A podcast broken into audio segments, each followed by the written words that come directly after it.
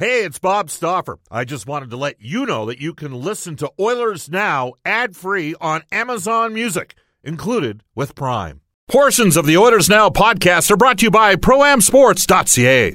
We return to Oilers Now with Bob Stauffer. Brought to you by Digitex. Office Equipment Solutions North America wide? Yeah, Digitex does that. D I G I T E X dot C A on Oilers Radio. 630 CHED. Welcome back, everybody. Bob Stauffer joining you. It's 1235 at Edmonton. Oilers now. The Oilers, the Vancouver Canucks, the Sedins' last NHL game. It'll be tough to uh, trump the theater of last night's come from behind victory game winner from Daniel Sedin's second of the game on a setup from Henrik in OT. Some guests and Oilers now receive gift certificates to Ruth's Chris Steakhouse. Follow the sizzle to Alberta's own Ruth's Chris Steakhouse, 9990 Jasper Avenue. Reminder that every Wednesday night is date night at Ruth's Chris, where two can dine for $120 sometimes, uh, you know, when you reach out to people in the business, as we're pleased to be joined from NHL Hockey and Rogers, courtesy of our friends at River Cree Resort and Casino again, April 14th, Larry the Cable Guy. We welcome back to the show Elliotte Friedman. And sometimes there's nothing quite like sending a text. Are you hearing anything? Hi, Elliotte. How are you? You know, Bob, I got to tell you, because when I get those texts from you, I, I usually think that you're trying to send me a message like, you should be hearing something. So I got to tell you, I always laugh when I get those texts. You know, I have. Uh, I had uh, somebody tell me about six weeks ago that I, I've got absolutely uh, zero access to any information at any time, Elliotte. You know that, so. Yeah, I, I guess so. No, you know what? Like for those of you listening, uh, Bob sent me a text and other night. Are you hearing anything? And it came out of nowhere. Like it's, it's not like one of those texts when you know something's up and you're like, okay, I'm, I'm hearing this and, uh, you know, I, I generally think that Bob has uh, a pretty good pulse on what's going on in Edmonton. I was like, are you trying to tell me I should be hearing something? Yeah. He's like, oh, no, no. And I'm like, not this okay. time. yeah, don't do that. That's not right. So, no, I'm not really hearing much of anything, thanks. Yeah, it's uh, well, uh, it's been an interesting year. Why don't we start, uh, Elliotte? I mean, we're we're down to basically a couple games left. Uh, we'll circle back to the Sedins and their impact because I know you you hit on that something that you put out this week. But why don't we just start? What's going to happen here on, on on Sunday and Monday and Tuesday around the NHL? I mean, we didn't have a single coaching staff get you know uh, whacked during the course of the year, uh, which is I think the first time that's happened in what 50 years or something like that. Yeah, since expansion in '67. So you know, and, and one of the things that was making I think a bunch of guys nervous was the was the situation with Joel Quenneville in in Chicago, and now we have the answer to that question, and that is that Joel Quenneville will be returning next year to coach the Blackhawks. So I, I think there's probably a couple guys who are breathing a little bit easier now, saying that's a guy I don't have to worry about. You know, I, I think there's going to be changes. Um, you know, I, I think we're all wondering about Ottawa. I think we're wondering about Calgary. Um, I think we're wondering about Dallas.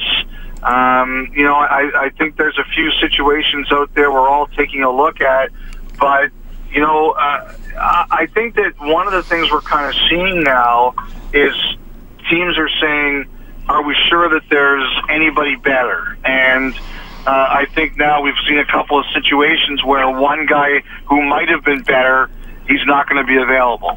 First of all, just uh, back to Chicago for a second here, Elliotte. A pretty assertive position statement from John McDonough, the president of the organization. Like they take control of the situation. It doesn't end up being because we've. Can you shed any light? Like, are there some challenges in the relationship between Stan Bowman and Joel Quenneville? I believe there are. You know, Stan Bowman reacted, uh, disagreed when I asked him about it two weeks ago, and I, okay. I put it in my notes about. He said, "Look, uh, I don't always like Joel Quenneville's deployment, but I don't think he always likes the roster I give him." So you know, I so uh, but I, I think yes, they've had their challenges. There's no question about that. You know, Mike Kitchen getting fired last year that bothered Quenneville. You remember he didn't show up on the first night of the draft because he wasn't happy with some of the moves the Blackhawks made, and I don't think he felt he was properly consulted on them. So, you know, I, I do believe that there is some friction that they are working through. But, you know, like, uh, I think this, like, if you look at the way the Blackhawks have played lately, you know, some of their young players, like DeBrincat, looks like quite a player. Yeah. Uh, Sikura's off to a good little start here. Um, you know, and you know what? If you really do believe you're going to try to win, and the Blackhawks are coming back to try to win, you're better if you have Joel Quenneville on your bench. I think it's kind of like, you know, he's saying you guys are stuck with each other, so you better find a way to make it work. Well, the Brandon Saad for our Artemi Panarin deal, which was the deal you're referring to, uh, that was made at the draft, that caught us because the draft was in Chicago. That caught us all off guard. Yes, And, and the Jarm, both those deals. Um, certainly, the Saad deal looked great for a game when Saad got a hat trick against Pittsburgh in the opener. Pittsburgh playing the second of a back to back, and um, the Penguins got lit up 10-1 by Chicago, but. 80 points to 40 in terms of Panarin versus Saad. There's that one. And then you, you can just see with Connor Murphy that Joel Quenneville has absolutely no confidence in him. And I've been told by players that have played for Joel and haven't panned out if he doesn't like you early, it's difficult to get back in the good books. Yeah, but you know what? Like he's won. Like you know, Yeah. like that that happens, Bob. There's no question. It happens with every coach. Every coach has their their favorites, guys they don't like. I uh, I get that. I get all that. But you know, he's won, and you know what? Like if you take a look at their young players this year, he's done a good job. with Yeah. them Yep. some of those guys have you know really improved. Like so, at the end of the day, I, I think if you're if you're trying to win, he's a guy you want. And I'm sure the other thing too is the Blackhawks are looking at it like, okay, we've got these oh, two years and twelve million. Do we really want him just sitting around counting that, or do we want to, do we want him to go somewhere else where they probably don't have to pay him, or may not have to pay him that much, and we're contributing to this, or he goes somewhere where he beats us on the way?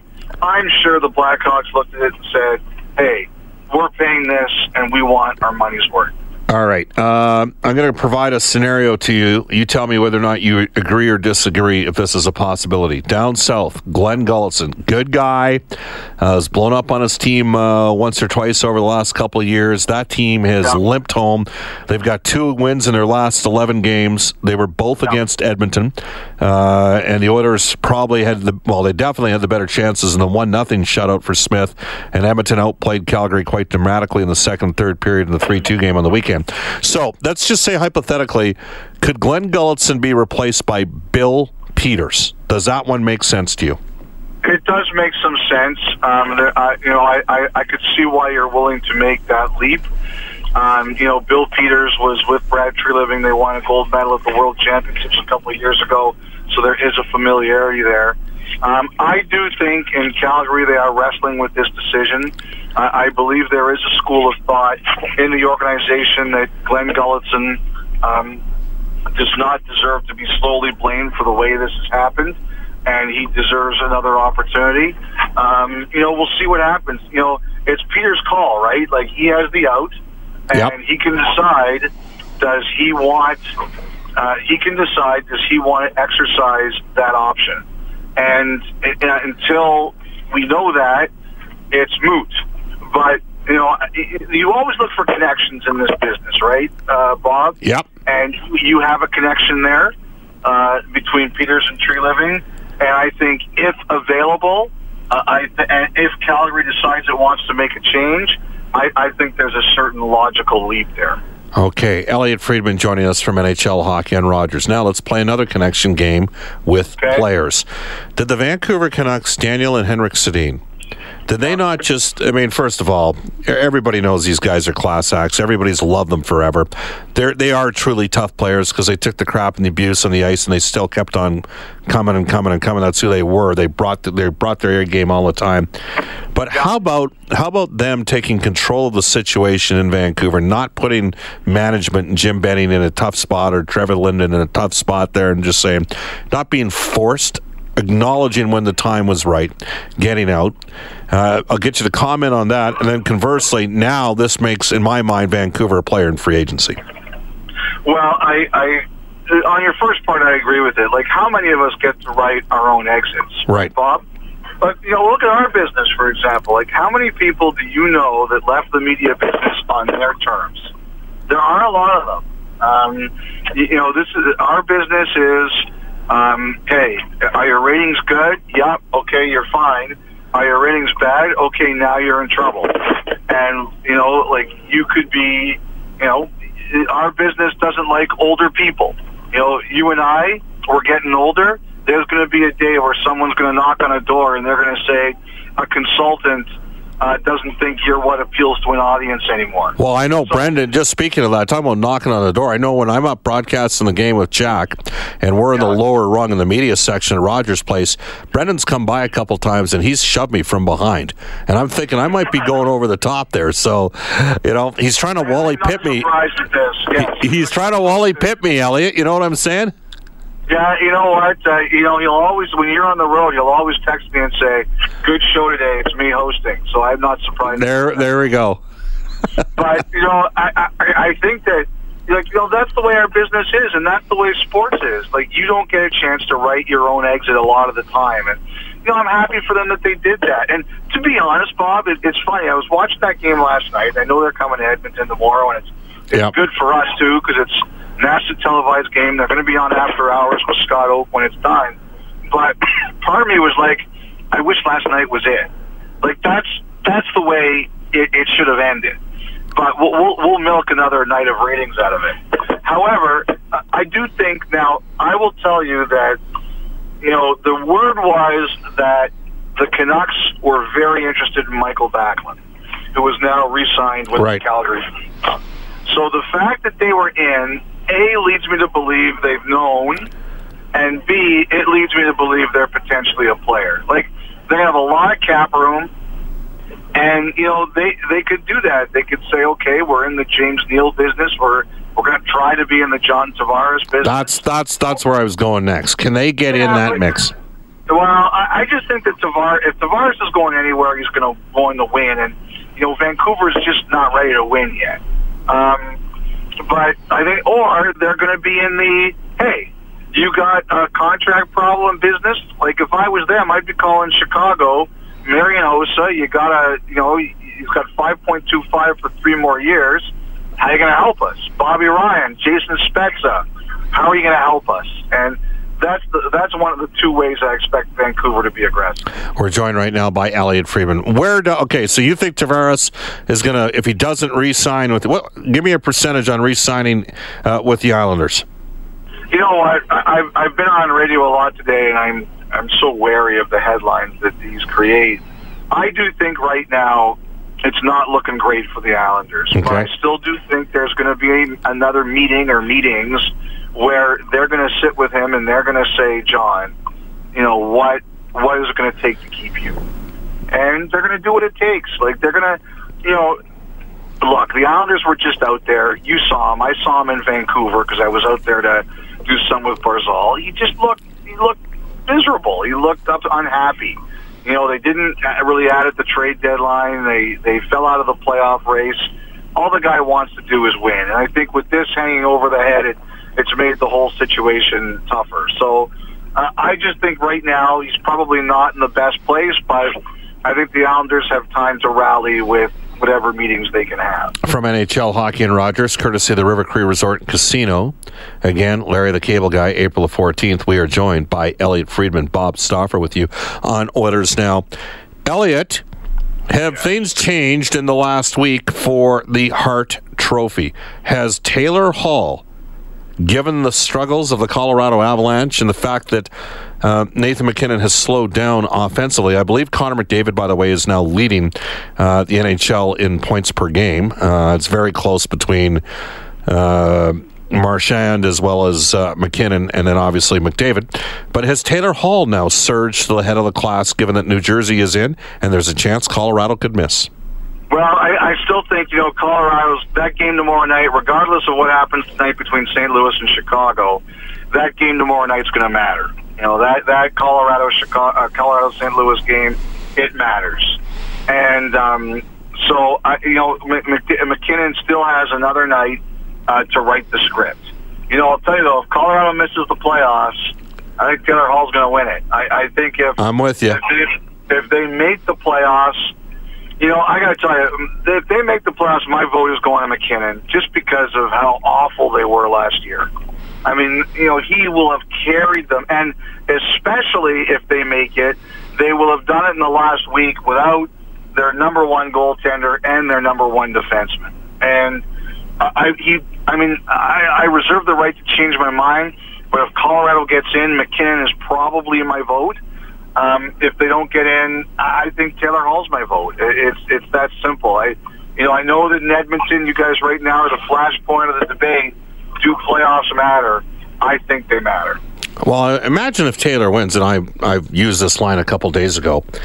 He could go to the podium if he does win. Uh, you recall he lived with Connor McDavid and Luke Gazdic his first year in Edmonton. And he can say, well, you know, I, I lived with uh, Connor and Luke 2015, 2016. Connor won the Hart Trophy last year. I've been lucky enough to win it this year. Luke, pressure's on next year, bud. You're up. That would be awesome. Like, you know, it was funny. I sent, like, Luke Gazdic played his uh, 500th pro game this season. Yep and uh, I sent him a note. I just you know wished him congratulations. Um, him and him and, like he's got he's the reason I, I kind of take an interest in Luke is he tweeted out uh, a restaurant in Toronto what was his favorite restaurant, and that was where my wife and I went every year to celebrate our engagement before my wife stopped celebrating that we were married together. Right. So I, I always got interested in that, and I, I sent him a note saying congratulations, and he he was he was good about it. Luke Gazdic is the kind of guy, and you know this, Bob. He would love it if Taylor Hall said that. Like he would get such a laugh. Out of it. no, he's a fun guy. He was a good guy. Yeah. Yeah. Uh, uh, it's uh, that that'd be. You know what? And my attitude is like, look, it, the, the trade. We can't change what happened two years ago. The Oilers filled a need as well. I'm not going to talk about justification of the trade. I get the vitriol from a lot of the fan base. What what have, coulda, shoulda, this and that. The fact is, the Oilers had a mammoth step forward last year, and it didn't happen this year for the team. And, and Taylor's been a massive part of New Jersey's turnaround this year.